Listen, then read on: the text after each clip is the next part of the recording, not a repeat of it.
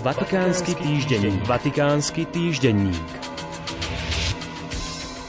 Vatikánska cyklistika prvýkrát na majstrovstvách sveta a kardinál Parolin sa v New Yorku zhováral s ruským ministrom Lavrovom. Na majstrovstvách sveta v cestnej cyklistike bude dnes 25. septembra v Austrálii farby Vatikánu reprezentovať holandský profesionál Rien Schuruis. Denníku Loservatore Romano tento profesionál na dvoch kolesách porozprával, ako sa k tejto výzve dostal. Ako povedal, od chvíle, keď v roku 2020 prišiel do Ríma, ho okamžite zaujali hodnoty a komunitný duch atletika Vatikána. Zameranie pápeža Františka na šport ako prostriedok stretávania hlboko súznie s jeho životnou skúsenosťou. Jazyk športu je skutočne univerzálny. Reprezentovať atletika Vatikána pri premiére na majstrovstvách sveta v cestnej cyklistike Medzinárodnej cyklistickej únie je pre neho neuveriteľná česť. Do tohto bodu sa dostali vďaka skvelej tímovej práci a pretekár sa teší, že tímového ducha spoločne prenesú aj do pretekov. Vatikánsky štátny sekretár kardinál Pietro Parolin sa v New Yorku stretol s ruským ministrom zahraničných vecí Sergejom Lavrovom. Hovorili spolu vo štvrtok 22. septembra povedľa programu valného zhromaždenia OSN. Dialóg je vždy potrebný, pretože vždy existuje možnosť, že v dialógu môžeme zmeniť veci. Takto počas spiatočného letu z Kazachstanu pápež František pred novinármi opätovne zopakoval diplomatický kurz, ktorým sa Svetá stolica zvyčajne riadi, najmä v týchto mesiacoch v kontexte rusko-ukrajinskej vojny. Túto orientáciu presadzujú všetci jeho spolupracovníci, počnúc štátnym tajomníkom, ktorý na okraj zasadnutia valného zhromaždenia OSN v New Yorku hovoril s ruským ministrom zahraničných vecí Sergejom Lavrovom. Samotný štátny tajomník na desiatom stretnutí skupiny priateľov CTBT, ktorú v roku 2002 založili Austrália, Kanada, Fínsko, Nemecko, Japonsko a Holandsko, opätovne potvrdil, že vzhľadom na rastúce globálne napätie a rétoriku, ktorá sa vyhráža použitím jadrových zbraní, je viac ako kedykoľvek predtým kľúčové uviezť do platnosti zmluvu o všeobecnom zákaze jadrových skúšok.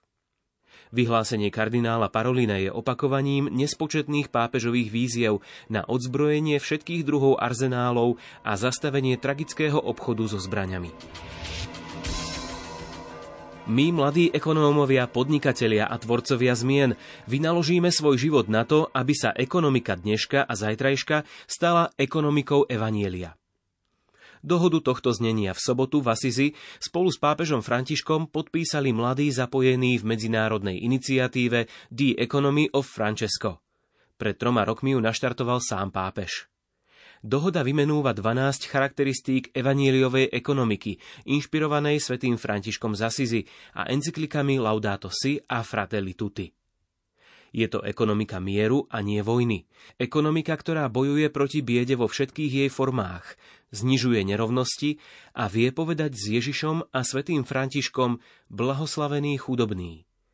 Ekonomika, ktorá sa riadi etikou a je otvorená transcendencii medzi tisícku účastníkov zo stovky krajín rôznych kontinentov, ktorí sa v Asizi stretli od 22. do 24. septembra, v záverečný deň osobne prišiel pápež František. Z dôvodu pandémie boli predchádzajúce dva ročníky podujatia zatiaľ vždy iba formou online. V piatok 23. septembra mladí ekonómovia, aktivisti a vedci debatovali v skupinkách o témach ako energia a chudoba, financie a ľudskosť, poľnohospodárstvo a spravodlivosť, či manažment a darcovstvo. Na známych františkánskych miestach, ako je Porciunkula, svetiňa zrieknutia sa šiat svätého Františka či ústredná bazilika, sa snažili namotivovať pre odkaz svetca Zasizy, ktorým je neoddeliteľné spojenie dobra človeka s dobrom životného prostredia.